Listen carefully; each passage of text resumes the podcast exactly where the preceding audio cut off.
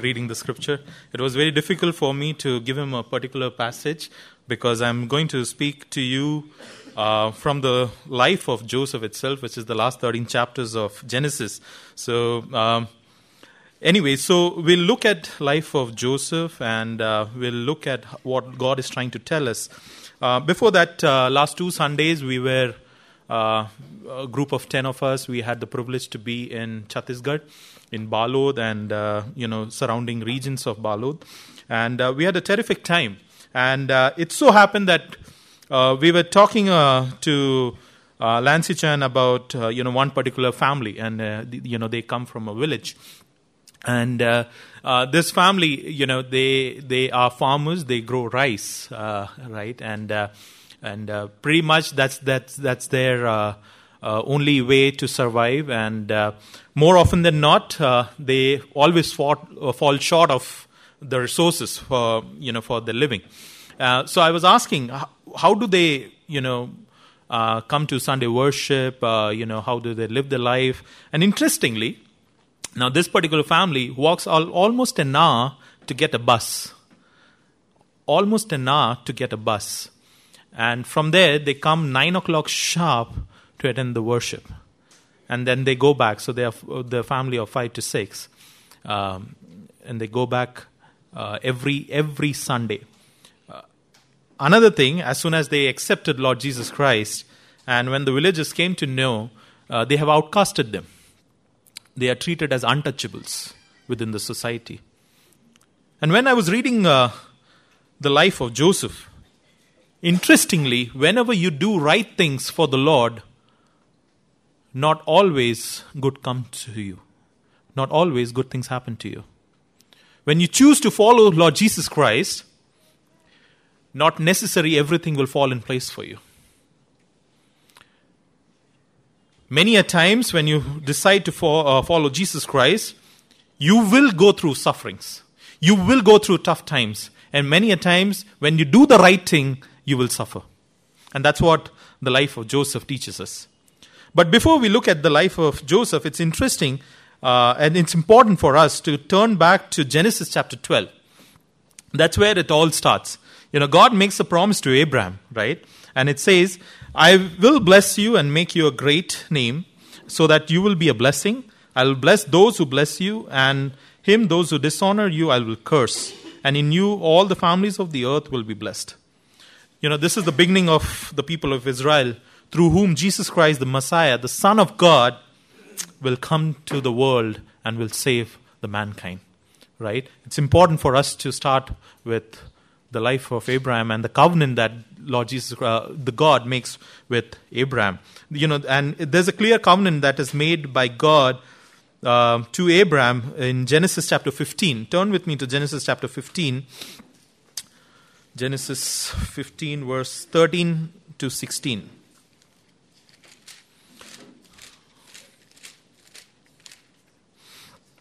Then the Lord said to Abraham, Know for certain that your offspring will be sojourners in a land that is not theirs, and will be servant there.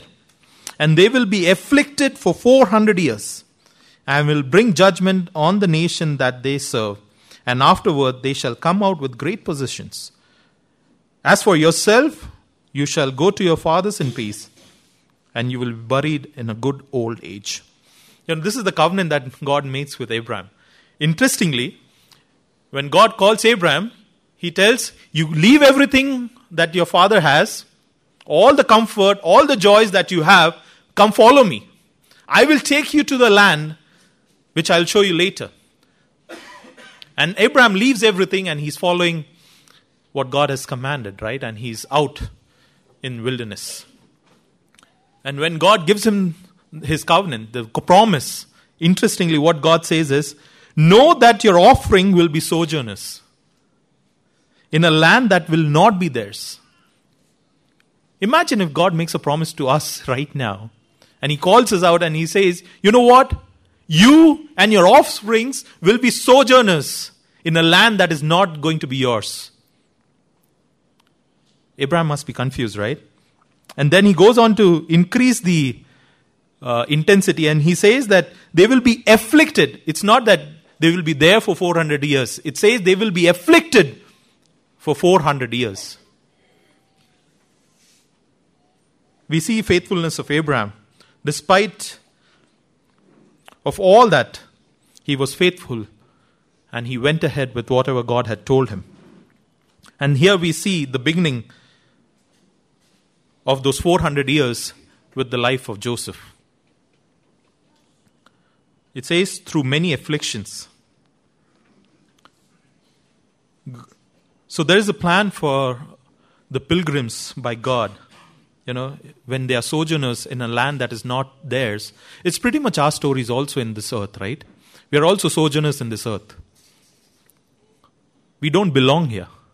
You remember what Nate told us uh, in the camp, right? Our citizenship is not here, our citizenship is in heaven. We are sojourners here. And this is pretty much, we can relate a lot of things with the life of Joseph. The starting of those 400 years. We are sojourners. And there is a lot of affliction that might come our way. And we learn from life of Joseph five things that we can inculcate in our life today and how we can live. So let's turn to the life of Joseph. So the story of Joseph is found in chapter 37 to 50 of Genesis. Okay. Um, so going back to Abraham, so uh, bringing you up to speed. So Abraham has a son Isaac. Isaac has son Jacob. Uh, Jacob has 12 sons uh, who become the fathers of the 12 tribes of uh, Israel. And one of the Jacob's 12 son was Joseph, right? And uh, now Jacob had two wives, uh, Rachel and Leah, right? And, you know, Jacob loved uh, Rachel, you know, more than Leah, and that's that's what's mentioned. And uh, Joseph was born of Jacob and uh, Rachel, you know, and he was the youngest one. So obviously, you know, Joseph, Jacob had a lot of love more than the other eleven kids that he had. So one fine day, you know, Jacob calls uh, Joseph and he gives him a, what does he give him? A coat, a colorful coat, a multicolor coat, right? And, uh, you know, this makes the other brothers very angry. You know, what? We are also his sons, you know, but he gives special treatment to Joseph. And that's, that's, the, that's the scene going on. And on top of this, now Joseph has dreams. Okay? and uh, you know it's it's weird right and already you know his brothers are hating him for being dad's favorite now he comes up with dreams and that too the interpretation of the dream is even more stranger because dream says that his entire brothers will bow down in front of him and the second dreams even his father and mother will bow down in front of him. You know this this is this is boiling the blood of his brothers you know and they they cannot take this anymore. You know so one fine day so J- Joseph is going to the field searching for his brothers, and they are working somewhere in the field, and they see Joseph coming from far. You know, this is the day. That's it. You know, we should kill him. You know, this dreamer is coming. He's having all these sort of dreams. He thinks that we'll bow down in front of him. Let's kill him. You know, one of the 12 brothers, Reuben, you know, he tries to save Joseph and uh, he, he tries to convince his brothers, you know what, we should not kill him.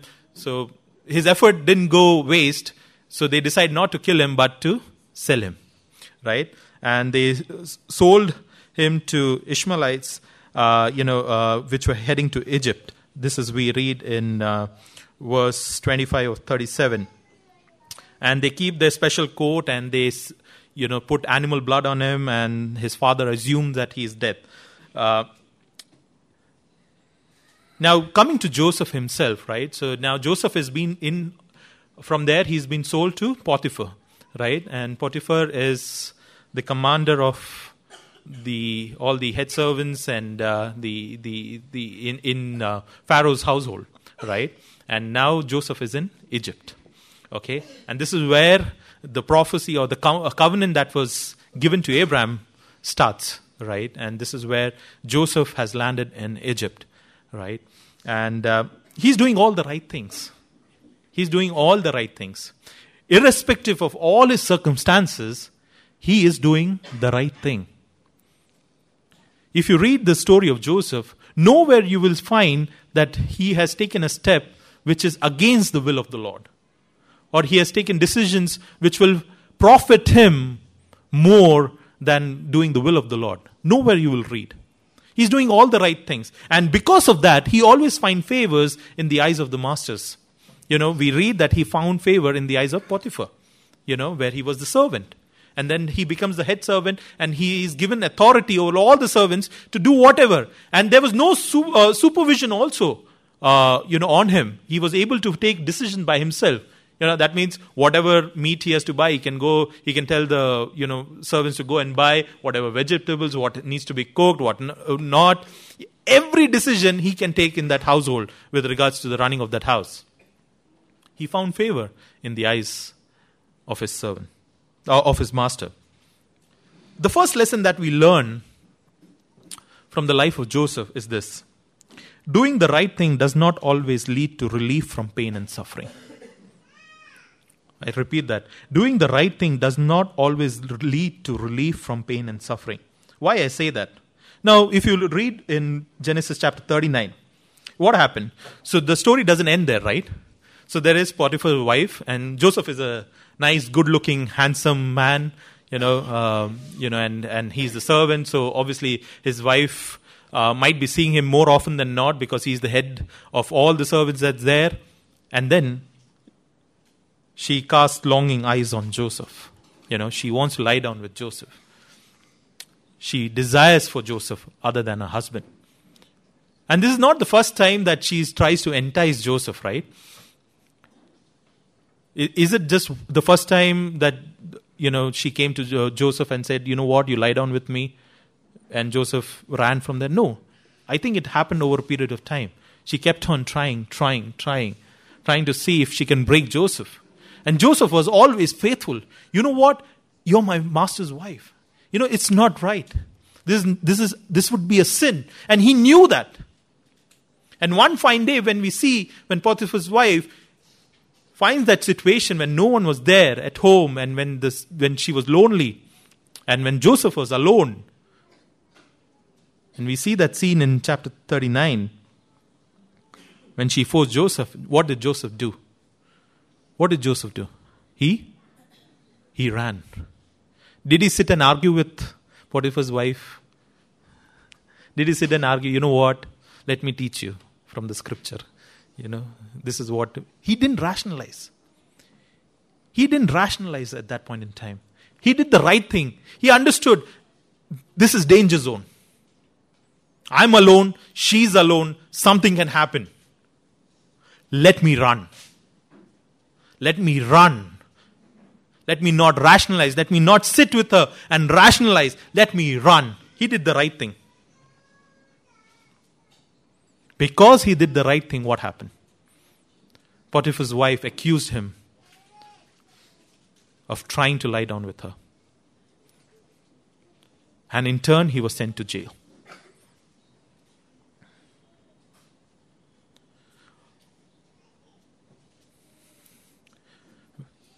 When I look at life, I do feel life is unfair. But when I look at God, I see God is fair.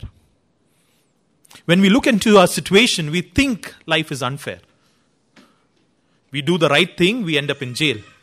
We do the right thing, we end up in trouble. That family that I spoke to you about, they did the right thing. They accepted Christ. Now they are treated as untouchables you do the right thing, your suffering might increase. Not always, but in some cases, yes. Being Christian is not easy. And, uh, but God has always some promises that is there in the passages in the scriptures that He gives us to live, uh, you know, to allow us to live life on this earth because it's going to be difficult. Being a Christian is not easy, right? Being a Christian is absolutely not easy. But what is the promise that God gives us? Turn with me to 1 Peter chapter 2, verse 19, 20, and 21. 1 Peter chapter 2, verse 19, 20, and 21. For it is a sign of grace is for man, desiring to do right in the eyes of God, undergoes pain as punishment for something which he has not done. What credit is it if he, when you have done evil and you take punishment quietly? But if you are given punishment for doing right and you take it quietly, it is pleasing to God. This is God's purpose for you because Jesus himself underwent punishment for you, giving you an example that you might go on in his footsteps. Interesting, right? He says that if you take punishment for doing rightly, for doing right things, and you stay quiet, it is pleasing to God. When you do evil and you take punishment quietly, what good are you doing? But if you do the right thing for the Lord and you stay quiet, you wait on the Lord, it is pleasing in the eyes of God. And then he goes on to say, Jesus is the example. Truly, when we look at the cross, did Jesus do the right thing? From today morning, when we were looking at the worship, the thoughts, the servant king, one who died on the cross. And God, know, Gethsemane, when he was pouring out his heart to the Father, Father, if it is your will, take this cup away from me, but not my will, but let your will be done. He was doing the right thing, obeying what Father wanted him to do. What was his end? he suffered. The most brutal death recorded in the history. Whipped, spat upon, put a cr- crown of thorns on his head. He had to drag his own cross. He was nailed. He was pierced. He was mocked. He did all the right things yet he suffered. And Peter is, in, in, in, in 1 Peter, we are reminded of the same thing that he's giving you an example that you might go on in his footstep. You know, Jesus Christ is the best example that we have, that we may live our life and we, we may live our life according to what Jesus Christ himself has given us as an example. Matthew 5, verse 11 and 12 it says that blessed are you when you revile and are persecuted and say all kinds of evil and they say all kinds of evil against you falsely for my sake. Rejoice and exceedingly glad be glad for there is a great reward in heaven. Rejoice and be exceedingly glad for there is a great reward in heaven. You know bible constantly reminds us how we need to live our life. When you, when you choose Jesus Christ, you're not choosing convenience. When you choose Jesus Christ, you're not choosing a life that is going to be very easy. When you choose Jesus Christ, you're saying, you know what, Lord? I'm ready to suffer for you. When you choose Jesus Christ, you, you say, you know what, Lord? I'm ready for whatever circumstances you bring my way. You're ready to suffer. People will mock you. People will make fun of you. But the scripture says, rejoice and be exceedingly glad. Every Christian must remember that following God, following Christ, is not always convenient.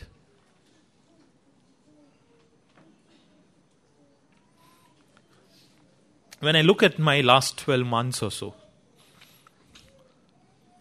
in fact, if I look at last three years of my life, I made God a God of convenience in my life. You know, it's easy for us, especially in a city like Bangalore, when we live, we have everything at our, you know, it's everything in our mobile. In fact, you know, every, we have all the kind of apps that are available to make our life easy. Same thing we think of God also. You know, we want Him to make our life easy. God of convenience. But Bible says that God is not God of our convenience. He has purchased us, is what he says, by his blood. You know the meaning of purchase? That we don't belong to ourselves. our life doesn't belong to us anymore? When you are able to fathom this particular thought that your life doesn't belong to you, I think you will have a better perspective of God because your life belongs to Him. He has purchased you by His blood. I think how much more time that we need to give to the Lord, how much more we have to give ourselves to the Lord because everything belongs to Him. Your money, your time, your resources, your energy, everything belongs to God. Where does your priority lies? Is God your God of convenience? Or He is truly your God, your Yahweh? But one thing is for sure that when you choose to do the right thing, it will not always give you relief from pain and suffering. Second thing we learn from life of Joseph God will make all things work together for good. That is for sure. You know, there is a promise given in the scriptures that God will make all things work together for good. You know, when, when suffering happens in our life, when, when difficult time comes in our life, our, our, our vision is very short sighted. You know, we are not able to see the big picture. You know, we are only seeing the suffering or the pain or the trials of that particular duration. We, we fail to see the big picture. But when we see Joseph's life, we see the big picture. God made all things work together for good in his life so that the covenant that was made to Abraham could be fulfilled. And where do we read this? So we go ahead with the story. So he's in prison right now. So Joseph is in prison and uh, he meets Pharaoh's chief butler and baker. You know, and both of them have a dream, and Joseph interprets the dream for them. And Butler's dream meant that he will be reinstated into Pharaoh's house uh, while the baker will be hanged. All these interpretation came true, right? And uh, when Joseph showed goodness to the butler, you know, how did Butler respond to his goodness? Did he remember Joseph after he got out? No. He did the right thing again. Joseph did the right thing again. What did he get in return? Nothing. Absolutely nothing. The butler went out and he forgot about Joseph. But all these things happen for a, for a reason. Because then we later read that Pharaoh had a dream, right? And, and no one is able to interpret the dream. He calls all the people, all the big hotshots, you know, all the people who could interpret, and they are there in the courts, and he's telling his dream, and no one, absolutely no one is there who can interpret the dream. And that's when the butler remembers, you know what? I know of a man. I know of a man. I met him in jail, and he interpreted my interpreted our dreams, and it came true. So Pharaoh calls for Joseph, and Joseph comes, and he interprets the dream, and and Pharaoh is very uh, happy, you know, the way he has interpreted, and and he makes him in charge for this entire activity, and eventually we see that he becomes the prime minister of Egypt. This we read in Genesis 41, verse 39 to 41. A remarkable turn of events in the life of Joseph, right?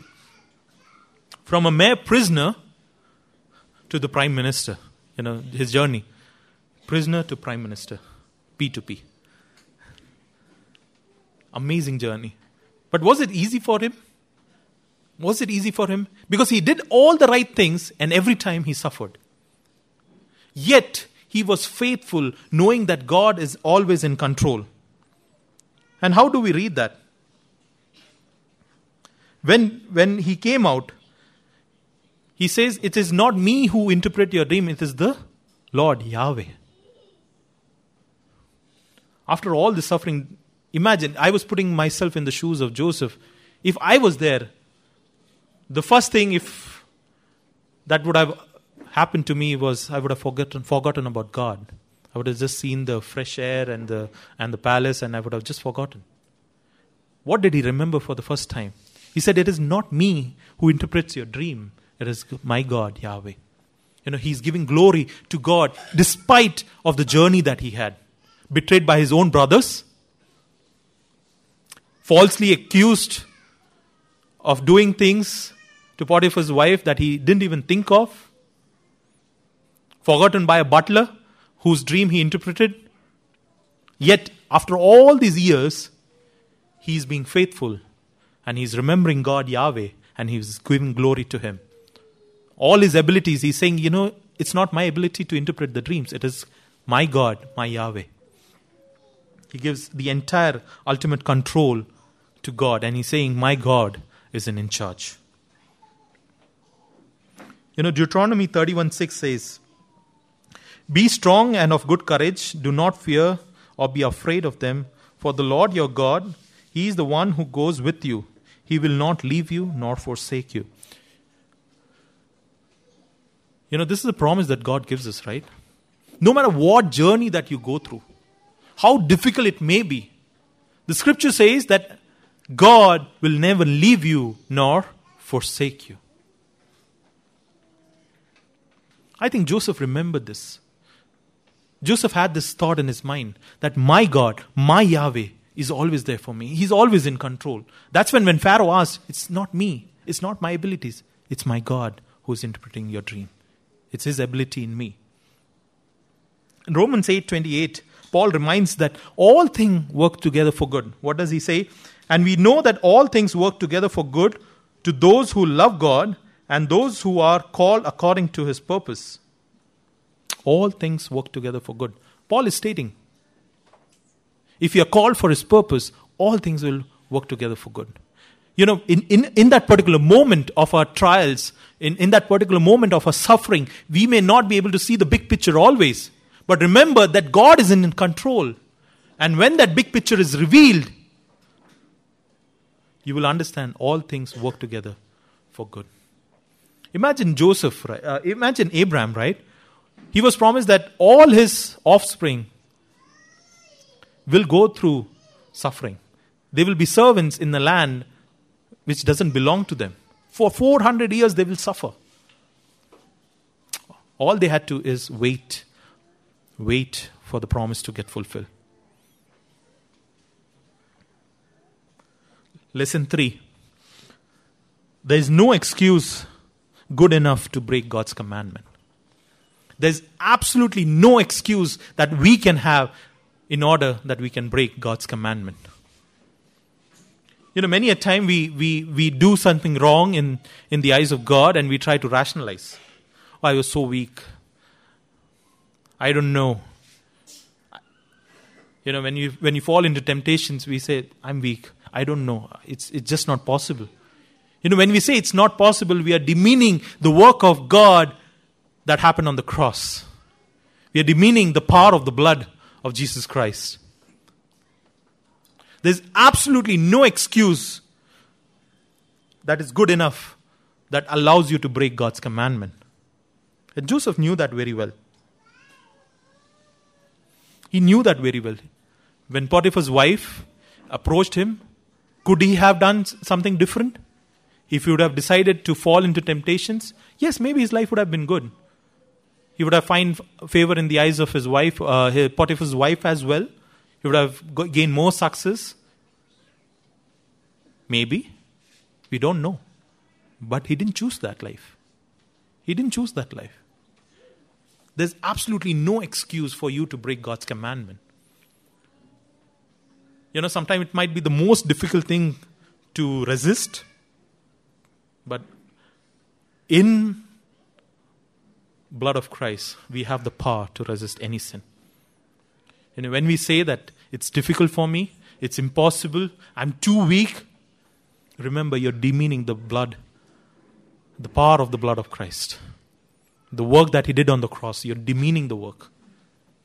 Because in that blood, we have the power to resist any sin.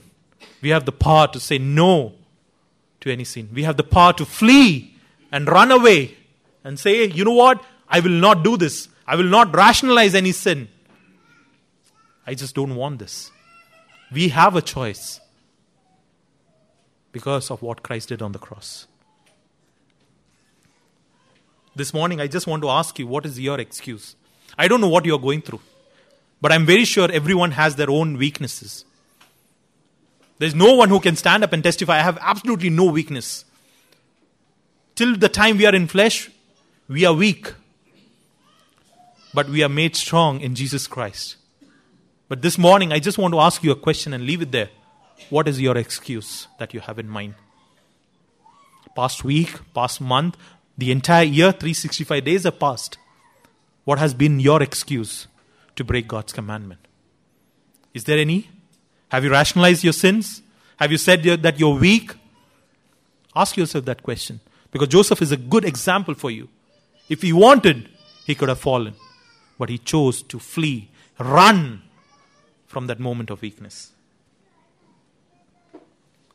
Fourth thing learn to accept delayed gratification. Learn to accept delayed gratification. Many a times we do things and we want immediate results. Right? You do things and you want immediate good things to happen. You want all the blessing to flow on you just at the right moment. But God might choose to postpone it or maybe not give you in your lifetime. Maybe your kids or the next generations or generation to come might reap the benefits, reap the uh, blessings. Learn the art of delayed, accepting delayed gratification. You know, part of being Christian is being patient. You know, when, when we are called to be a Christian, when we are called to be a believer, we are expected to be patient. You remember in Isaiah, what does he say? He says, Those who wait on the Lord will soar on wings like eagle.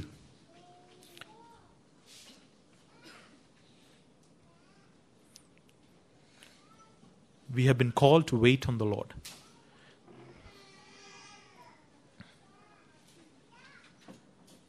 In Isaiah 46:10, he says that all he knows that God will never lie. That's in Titus 1 2. And that what he has promised, he is able to deliver, is what it's written in Isaiah 46:10. Titus says that all that he knows that God will never lie. And Isaiah reminds us that all that he has promised, he is able to deliver. Whatever our God has promised, he will deliver. What more promises do we need? A God who doesn't lie. Period. What He has given us in the scriptures, it stands true. Period. And whatever He has promised, He will deliver. When He says He'll come back in all its glory, He will. We have to be patient.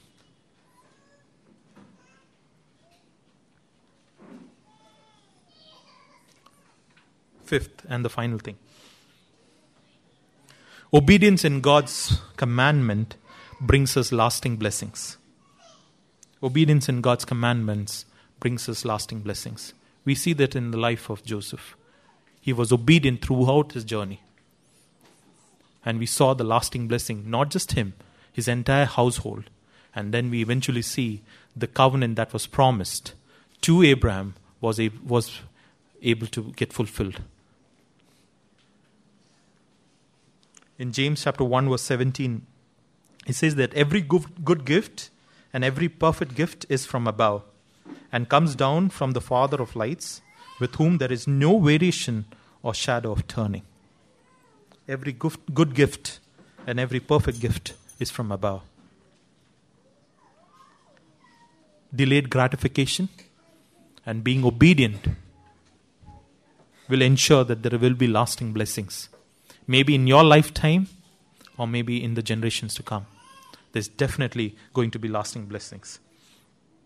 I'll just take 10 minutes to conclude. We started with 400 years of slavery, right?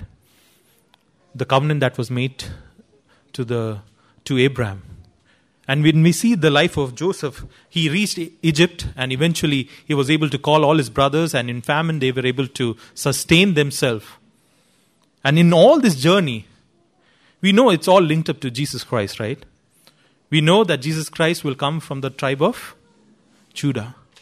And because of what happened in the life of Joseph, he was able to preserve the tribe of Judah. All his suffering had a bigger picture. I think none of the 12 tribes, no one even knew what's going to come. But because of what happened, the story of Joseph, we know that the tribe of Judah was preserved.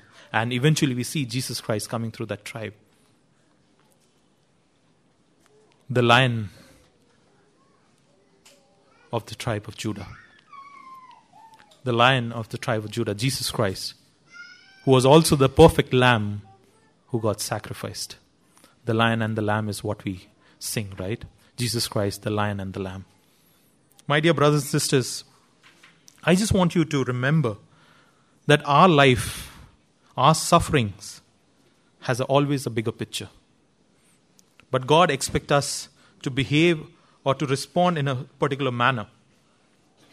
Always remember that when you do the right things, not always you will get relief from your pain and suffering.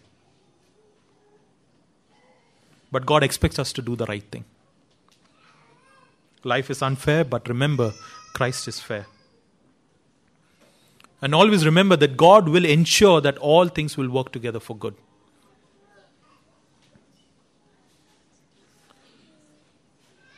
And as we enter 2019, I just want you to make a promise to yourself. There's absolutely no excuse that is good enough to make, break God's commandment. There's absolutely no excuse that is good enough to break God's commandment. Next time, when you have a fall, when you fall into temptation, when you sin against the Lord, before you give a reason or before you rationalize it, remember, there's no good reason good enough to break God's commandment. And learn the art to accept delayed gratification. Many a times, or most of the times, you might not be rewarded for all your actions. For your relentless service in the church, you might not get rewarded. You might not get acknowledged. But God wants us to be faithful. God wants us to be patient. God wants us to be faithful to the task that He has given us delayed gratification, or I might say no gratification at all. Don't do it for that. Do it for the Lord and do it for His glory. Let's pray. Our gracious Heavenly Father, Lord, we bow down our head and uh, we want to say thank you, Lord, for the life of Joseph and uh, and the lessons that we can learn from him, Lord Father. Father God, we as we read that even though he was faithful and even though he did all the right thing, he went through all the difficult sufferings and and, the, and, and, and a tough time in his life, Lord. And Father, you allowed that to happen. In the same way, Lord, we want to say that, Lord, you are sovereign in our sufferings. Lord, you are sovereign in our tough times. You are sovereign in our happy times, Lord Father. And we say that, Lord, you are always in control. And with that, Lord, we know that there's nothing that can happen to us. There's nothing that can separate us. Lord, like your scripture says, that you will never leave us nor forsake us. No matter what time that we go through, you're always there by our side, Lord. And that's why we want to say thank you, Lord. Lord, many a times we are we fail to see the big picture. We are too focused in our pain and our suffering of that particular moment. But Lord, we pray that in the new year, in the coming year, Lord, we pray that we may be able to set our hearts to the bigger picture and understand that there is always something good that you have planned out of our suffering, out of our pain. Lord, we pray that you be with each and every one of us so that we may be able to live a life like Joseph and be faithful to you in all our circumstances, Lord. Lord, help each and every one of us not to run behind gaining gratification from people. Lord, help us to be more patient. Lord, help us to wait on you, Lord, because we know that when we wait on you, we will soar on wings like eagles, Lord, Father. Father God, we want to thank you, Lord, for your Son, whom you gave us freely the suffering that we were supposed to go through, you poured it all on him the wrath that we were supposed to go through. Lord, you pour out all your wrath on your Son, and today we stand here justified, righteous, in front of you. We want to say thank you, Lord, for that. Thank you, Lord, for the entire past year. Lord, we ask forgiveness for any kind of excuse that we are given in order to justify our sins. Lord, we pray that in this coming year we may understand that there is absolutely no good excuse to break any of the commandments that you have given. We always have the power in the blood of your Son. We have the power to say no and flee from sin, Lord. Father, we pray that you strengthen each and every one of us and believe that there's always power in your blood. Lord, till we meet again, Lord, be with each and every one of us. We submit our lives into your hands. We ask this prayer in Jesus' name. Amen.